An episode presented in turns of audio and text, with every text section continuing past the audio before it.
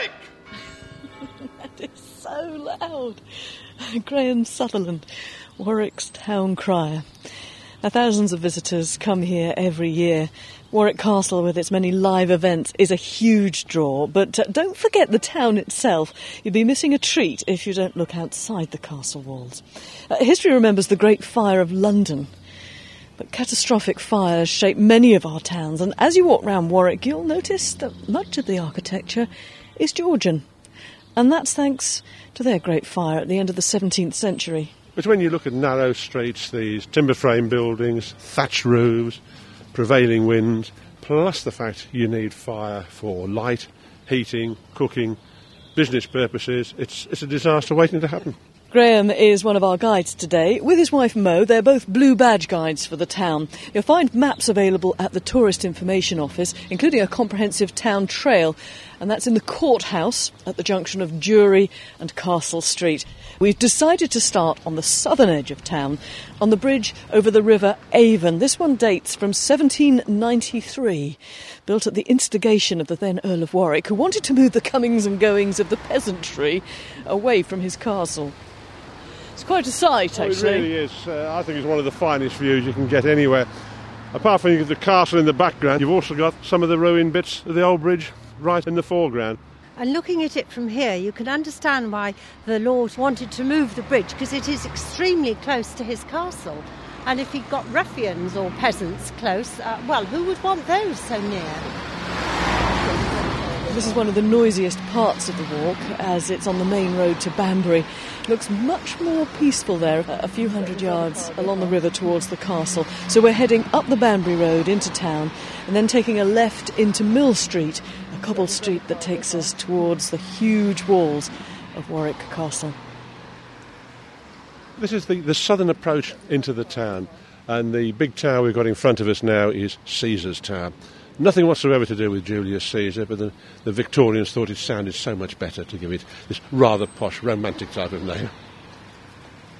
The old bridge, what remains of it, can be seen from the Mill Garden at the bottom of Mill Street, open April to October for a small entrance fee. Julia Russell is showing us round, and there are plenty of surprises, like the stocks. Not the night-scented variety, but the town's old gnarled wooden stocks. Just sitting here, complete with rusty padlocks. Of course, children love them, so they want to be photographed in their own time. That's very popular. If you sit in one of those for any length of time, your body's actually at right angles, and they are incredibly uncomfortable.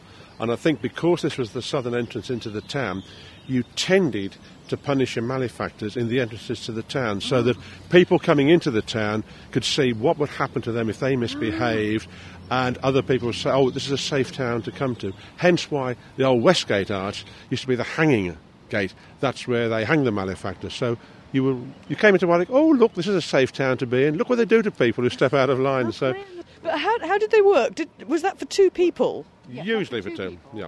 And in actual fact... Mo's going to demonstrate. Only the feet. Oh, it's the feet. I thought it was the hands. No. That was the pillory, where you have the hands and the head.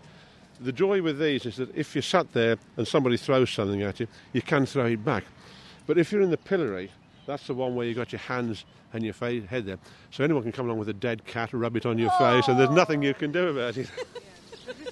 Time to move on, I think. Arthur Measures fell in love with this garden back in the 1930s. Thought it was a great place to bring up his children. He designed and he planted it, and today his daughter Julia and her husband David Russell lovingly maintain it. And it's from here you can get that close-up look at what remains of the old bridge. You couldn't choose a lovelier position for a garden under the walls of Warwick Castle, with the river running by. And an old mill, an old corn mill. It's amazing location. My father designed it so that you couldn't see everything. You had to go round a corner and round a bend to get another vista. It's very cottagey in its feel. We try to keep it like a cottage garden. And the other idea that my father had was, it doesn't matter what sort of plant you use, whether it's wild or a very common cottage garden or an unusual plant. He wanted the general effect to sort of frame these amazing views of the castle and the river and the old bridge. while we've been talking, we've been looking into the garden towards the castle. But if you look the other way, you've got the river. And wildflowers. And so as a child, my passion was wildflowers. I spent every spare hour looking them up. And so it's a delight for me to be able to let nature bring the seeds down the river and plant them and keep them if I possibly can. If they're really a scourge, might remove them. And it's amazing how many are coming back, actually, of varieties that I remember as a child. And they've just appeared. You haven't put them there? Yes. And you've got the I'm trying to think what it's called. But the giant gunnera. The giant gunnera. That must love it there with its feet in the river. It's very happy. And luckily, David loves working with big things. And we cut off leaves as they begin to block the paths and so on. In the winter, when actually there are less people in the castle going into the old mill, you see straight through there. But in the summer, it helps to keep the garden secluded, to have a green barrier from the thousands of people that are walking through the mill in the castle. Because you can, the other thing that you will be able to hear, of course, is the sound of the water, which is the mill flow, I suppose. Yes, the weir that was built especially to provide a stream of water for the mill. And the sound of the water makes the garden very peaceful and cuts out a lot of traffic noise or people noise. My father's big hope was that people could come and sit in the garden as a place of peace and beauty to perhaps regain some equilibrium and calmness and a little bit of peace in a very difficult world. Tempting though it is to spend a lot longer here in the garden, I think it's about time we got moving. We're going to cut across the park, so we need to go back up Mill Street, take a right turn back down the Banbury Road, and then if you can find a break in the traffic, cross to walk through the formality of St Nicholas Park. And it's a mixture of formal flower beds, as we can see on our right, and as we move forward into it a little bit more, we've got a lot of attractions for children. Train rides, paddling pools, swings, and it's very, very popular in the summer. And trains every 15 minutes, so children never change, did they? Absolutely. They always love that. I can remember going on the predecessor here when I was a lad. Not a bad place for an ice cream either. The next stop is the St John's House Museum, and to get there we need to bear left, cut through the car park and search out a little footpath on the far side with a brook on our right and allotments on our left. We come through an iron gate and this is it, isn't it? This is it. This is St John's Museum. The downstairs is the museum. The first floor is the museum for the old Royal Warwickshire Regiment, so that's very much a military one. It's an ancient building in its own right, by the look of it. I think this goes back to early 1600s. I'm beginning to think you need more than one day in Warwick to do it properly. It can be that way. Museums in Warwick are very user-friendly, very children-friendly. They entertain parties of school children by prior arrangement. And the girls are put into long white pinafores and the boy in sailor suit collars and so on. They come out and do drill on the grass and the teacher turns up in a long black skirt normally and has a big stick and they do copperplate writing copied off the blackboard, and just for them to get the feel of what it was like in those days. They love it. So the thing to bear in mind though, with all our museums at the moment is that at the moment they don't open on a Monday. But if it's not Monday, it's well worth a look round here before heading out. On to St John's, turning left, we're going back up into town, across the little double zebra crossings and heading on up Smith Street to the East Gate Arch at the top of the hill. You can see it's got an archway underneath it. That's because until 1905, the old open-top horse-drawn trams used to go underneath. And then after that, when it all went electric, this lot on the side, that had to be opened up to allow the big rattling electric trams to come through. So it had its own tram system here, didn't it? Very much so, between here and Leamington. Oh, yes. So the tram used to come between the building that has the Smith Street sign on it. That's right. And then one day in 1916, we had Warwick's runaway tram. The tram was parked up outside the Warwick Arms Hotel up in High Street, and the conductress thought the driver was on board, so she released the brake. And as the tram began to accelerate, Warwick's a hill town, we think as the tram began to pick up speed and she could see this little figure running after the tram, she realised the driver wasn't on board. You had a bit of a curve in the rails to come round there and he just couldn't take it. The tram just went off and crashed into the pub. No one was really hurt. The mirror behind the bar wasn't even cracked, and the clock in the pub carried on ticking. So, no pub there at the moment, though? No, it's long since been gone from there. Now, just behind us, there's a rather fine-looking house, and there's a story to that, too. This is a house where Walter Savage Landor, an early 19th century poet, was born in the late 18th century. It's a superb house. It had this great big facelift on it in 1692, just a matter of months before the fire, and the owner of the house at the time very kindly had his neighbour's house demolished to act as a fire break. The only problem was that the fire didn't come anywhere near the house that was demolished, and so I think the legal eagles of the day made a lot of money out of the subsequent court case. If we go up through the arch, we're going to take a right turn, and that takes us on to the Butts. Then you're looking out on the other side of the road, just after a little side junction. You'll find a wrought iron gate, and that leads you into a little passageway. And this is known as the Tinker Tank. The Tinker Tank? The Tinker Tank. All sorts of suggestions as to why it was called that. Some people say it was the hobnail boots that echoed. Mo will tell you it was the metal patterns on the lady's shoes echoing, but the story I've been told is no, this leads into St Mary's Churchyard, and in years gone by you would go to church to thank God and think about God. That then got changed to go to church to think and thank, and corrupted to Tinker Tank. I like all of those, in fact. Anyone could be. It certainly does echo down here. You can, oh, yes. We're moving away from the road, but you can still hear the traffic. Yeah. Ah, just come round the corner, and of course it suddenly goes quiet, which is lovely. Once again, we're in virtual silence, having just walked 50 yards. I think that's one of the joys and the attractions. Nothing is always quite as it seems. When we do our walks, quite often we have locals who didn't know these places existed. So that's the pure joy of coming out on a walk with somebody like you, who really knows it inside out. The old church that stood here before was destroyed in the fire of 1694. So this is very much a late 17th, early 18th century church. And we will go inside. Just from the outside, it's got quite a lot of its own striking features. Very unusual windows, aren't they? We're sort of in the era where you're still looking perhaps on ornate smacks of Roman Catholicism, so you're trying to keep a steady line, get away from that.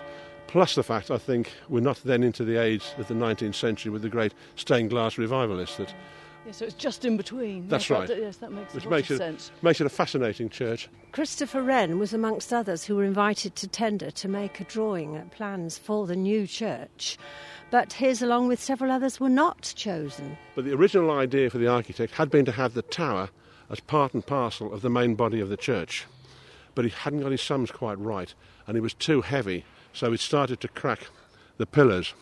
So he appealed for help, and Christopher Wren's master mason, I think it was Valentine Strong, came down and helped him out. So we've got a Wren-influenced church, but not a Wren church as such. So the tower is now at the front, and it acts almost like a porch, and it's a large church.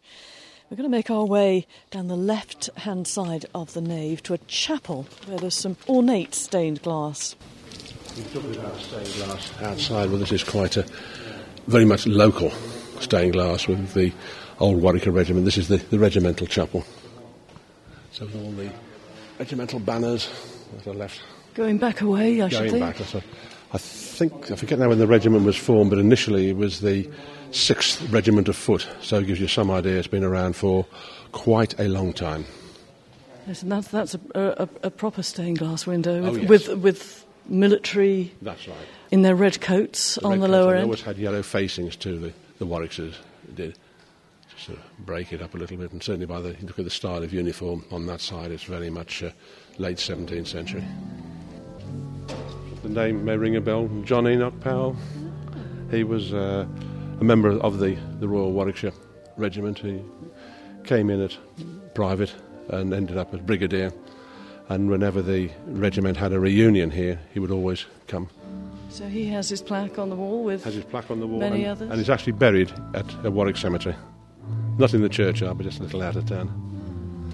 And the other banner we've got up here, the blue one. Just outside the chapel? Yes. Yeah. That's Montgomery's. Montgomery of Alamein. Further down the aisle, above the steps, down to the undercroft, there's another plaque to a name you certainly won't know. Mary Home. housekeeper of Warwick Castle. What a wonderful, wonderful memory to somebody. And how nice they gave her one, because she was only a servant at the end of the day, but she's remembered.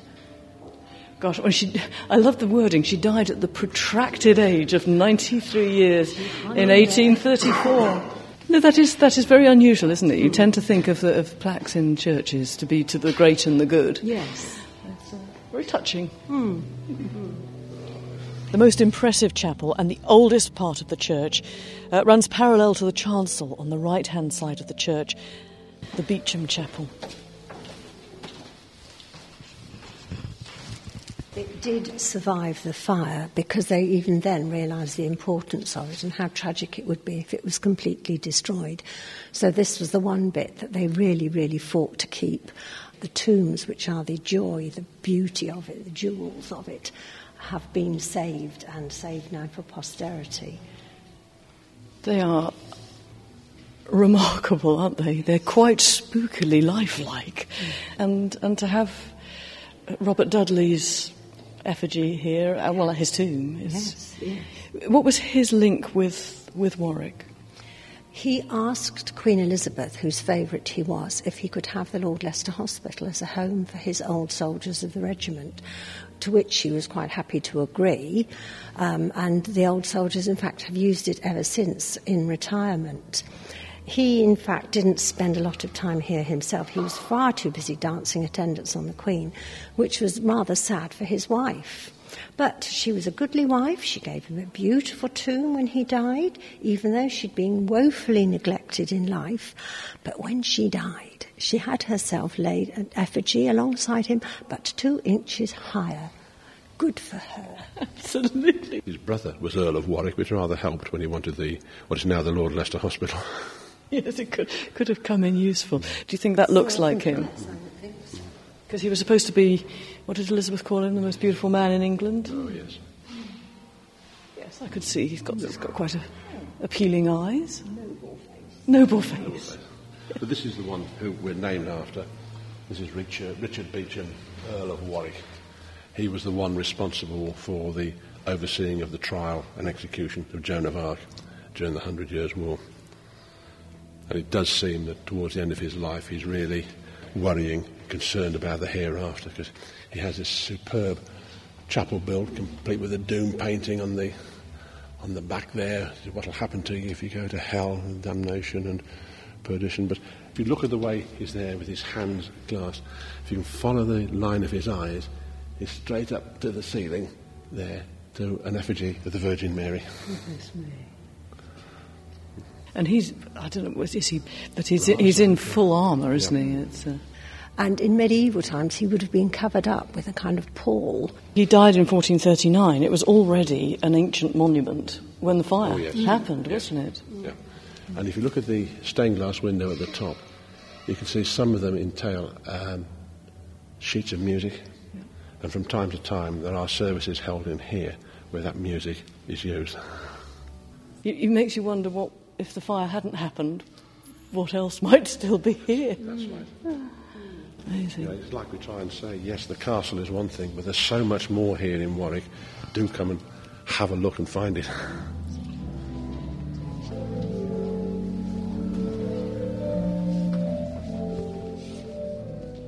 So as we leave the church, we take a left down Church Street. Because at the bottom of Church Street is... It doubles up at the moment as the headquarters for Warwick Town Council and currently the Tourist Information Centre, which you'll see if you look over the main doorway. You've got a statue of Justice up there, blindfolded, holding the scales and the sword. The reason she's there is that up until the mid-1970s, that was where the town's magistrate court used to be held. So it's always known as the courthouse, and it's still known as the courthouse. Not to be confused with the Crown Court, as are the other side of the church. Right. Well, it's in Jury Street, so, I mean, that makes sense as well. It does as well. Except that the word jury is a corruption of Jewry, because that was the street where the Jews lived. Oh. Everything is not as straightforward. It's not as straightforward as you think, is it? Turn right now up into High Street. I'm back to the noise again, I'm afraid. And it's just up here on the left. You'll see the Warwick Arms, which is where the tram ran away from in 1916. So looking down towards the East Gate, you get some idea of the gradient, and yes, a heavy tram would have started to accelerate quite a bit. Well, certainly the driver couldn't catch it running. It's not recorded if the conductress kept her job or not. Every now and again you get these very small buildings, and then you get the great grandiose ones around, and certainly High Street was much more of a residential street in the 18th and 19th century. And another church ahead of us at the end of the street. This is the Westgate. This is the chapel. This will be over and attached to the Lord Leicester Hospital, which is where we're going to next. It looks as though it's a very, very old building, and it's quite unbelievable it's standing up. I think that amazes everybody, especially with the amount of traffic that goes by, but it goes back to something like the 1470s when it was built, so it has to rate as one of the oldest buildings we've got in the town. And initially, up until the middle part of the 16th century, the main part of it on the right-hand side, that used to house the religious guilds for Warwick. Religious, Roman Catholic. This is the time of Henry VIII and the guild master, Thomas Oaken, of whom the town is immensely proud and still benefits today, realised which way the wind was blowing. Henry VIII was changing religion, Anglicanism was coming in, and his ministers and his henchmen, his troop, whatever you want to call them, under the direct control of Thomas Cromwell, were going out seizing the Catholic assets. But Oaken realised what was happening, and so he sold off the Guildhall to the town council of the day, so there was nothing for Henry to catch. Very clever. We saw Robert Dudley's tomb a little earlier on. He was the next person to be associated with it. He was, and where Henry's men had failed, Robert Dudley succeeded. Granted, we're into a different queen, but Dudley, big favourite of Queen Elizabeth I, his brother was the then Earl of Warwick, and Dudley is looking for somewhere to house 12 of his old retired retainers. So hospital really meaning hostel, not hospital as we know it today. He saw this building and thought, that's the one I want. He put a suggestion to the town council, who had two choices. They either agreed and got the best deal they could out of it, or they said no and would still lose it. So they arranged and managed to get the best deal out of it they could. They've still got pensioners there. It's still self-supporting. Visitors who go pay an amount to go in, but also are generous, and there are wills left in their favour and so on and so forth. But basically it holds its own. It does lovely teas, a good place for a snack or a lunch or whatever. And in the evening and also at weekends it'll host dinners, banquets, weddings, receptions and so on. It is just such a pretty setting, used quite frequently by companies for television and films, because it's the genuine thing. We've had Moll Flanders filmed there, we've had Tom Jones. Doctor Who last year. Yeah. And it still has its pensioners there. Yeah, indeed, yes. The nice thing is that they can stay there till they die, and they're all there with their ladies, with their wives, although if the gentleman dies first, the wife is found somewhere else appropriate within the town so that the flat can then be let to a couple. However, it raises an interesting problem now with ladies in the regiments. What when an old lady retires? Does she get a flat in her own right? Yeah, well, watch this space. There's the thought. Absolutely. And it has on the, very prominently on show the Bear and Ragged Staff, which is Warwickshire's. Oh no, is it Warwick or Warwickshire's emblem? It's Warwickshire. Going back to about the 1880s, it was the coat of arms for the Earl of Warwick and the Earl of the day. This is the time when county councils are being formed. Generously allowed Warwickshire County to adopt his Bear and Ragged Staff as their coat of arms. Just past the West Gate, we're going to turn right into Bowling Green Street, and then it's a left to find Hill Close Gardens. An undiscovered jewel. Locals were aware they were there, but because they were behind high crumbling walls, it was a bit like Noel Stretfield's secret garden. It was difficult to get in, it was all overgrown, it was a mass of... You almost expected to find a sleeping princess inside when the prince finally got in. But eventually people grasped the nettles, literally, and assailed it, and rediscovered to their joy what the Warwick Gardens were like, possibly 150 years ago.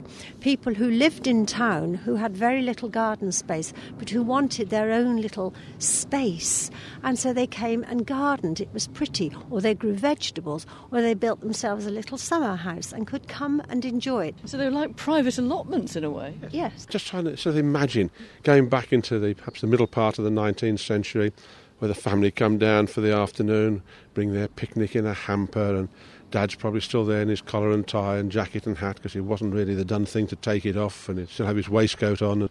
And you have the advantage, too, that you overlook Warwick Racecourse, which has been on the go now for just over 300 years. And granted, you can't see it all from here, but you could sort of, in those days, just enjoy the atmosphere. So, in fact, it was almost a bit like doing your duty on a Sunday afternoon but having the telly on in the background to see the racing. That's right. Racing on the Sabbath. Come. On a Saturday. On a Saturday.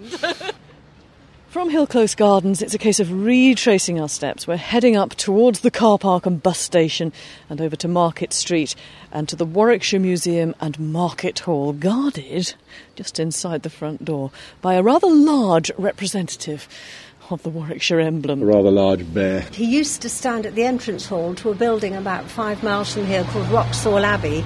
He was in their vestibule, and that was where you put your visiting card when you called. In his hand? Of course, of course. Right, so we've walked round the back of the museum into the market square. Is there a market here? Every Saturday, and sometimes on the Friday there'll be a French market and or a farmer's market. We've actually stopped here alongside Randolph Adolphus Turpin. So for anyone who's interested in boxing, this is the well-known Leamington Licker, as he was known as, in particular after he defeated Sugar Ray Robinson way back in the 50s, if I remember the correct date. He lived some of his time in Leamington, lived some of his time in Warwick.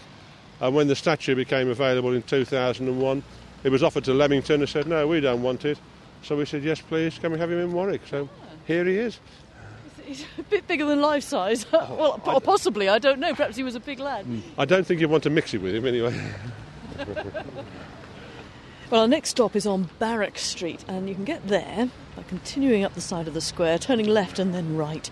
Just past the library, on the other side of the road, you're looking out for a pair of innocuous chain links on the wall. The bit where there are red bricks built is from where a staging would have been built out for the scaffold, because the prisoners who were sentenced to death were brought here to be hanged.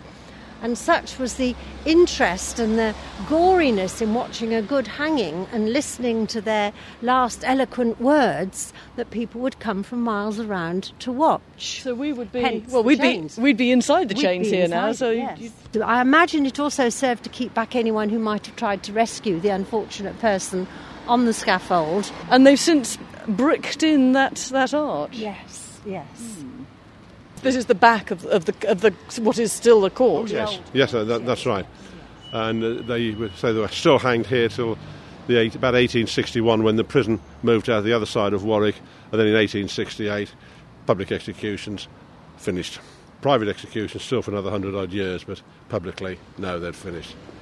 And we're on the trail of more grim memories of our judicial system in years gone by. You want to turn right at the end of Barrack Street, and then if you're lucky, if you're here on a weekday, you can get in through the wrought iron gates a few yards down.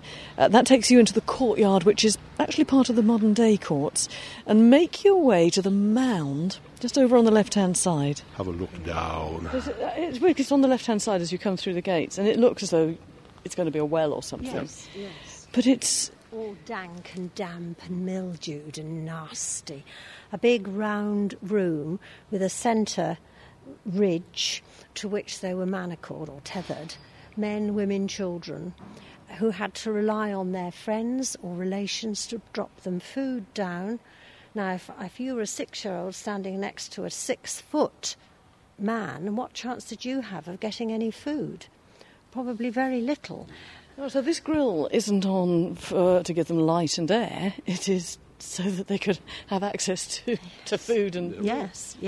And what sort of era is this? Well, this was right up and certainly until it was in the 18th century, because John Howard came round and with Elizabeth Fry, and they were quite scandalised at what they saw here, but said it wasn't as bad as some prisons they'd been to. You'd only have somewhere like here or the other prison buildings around.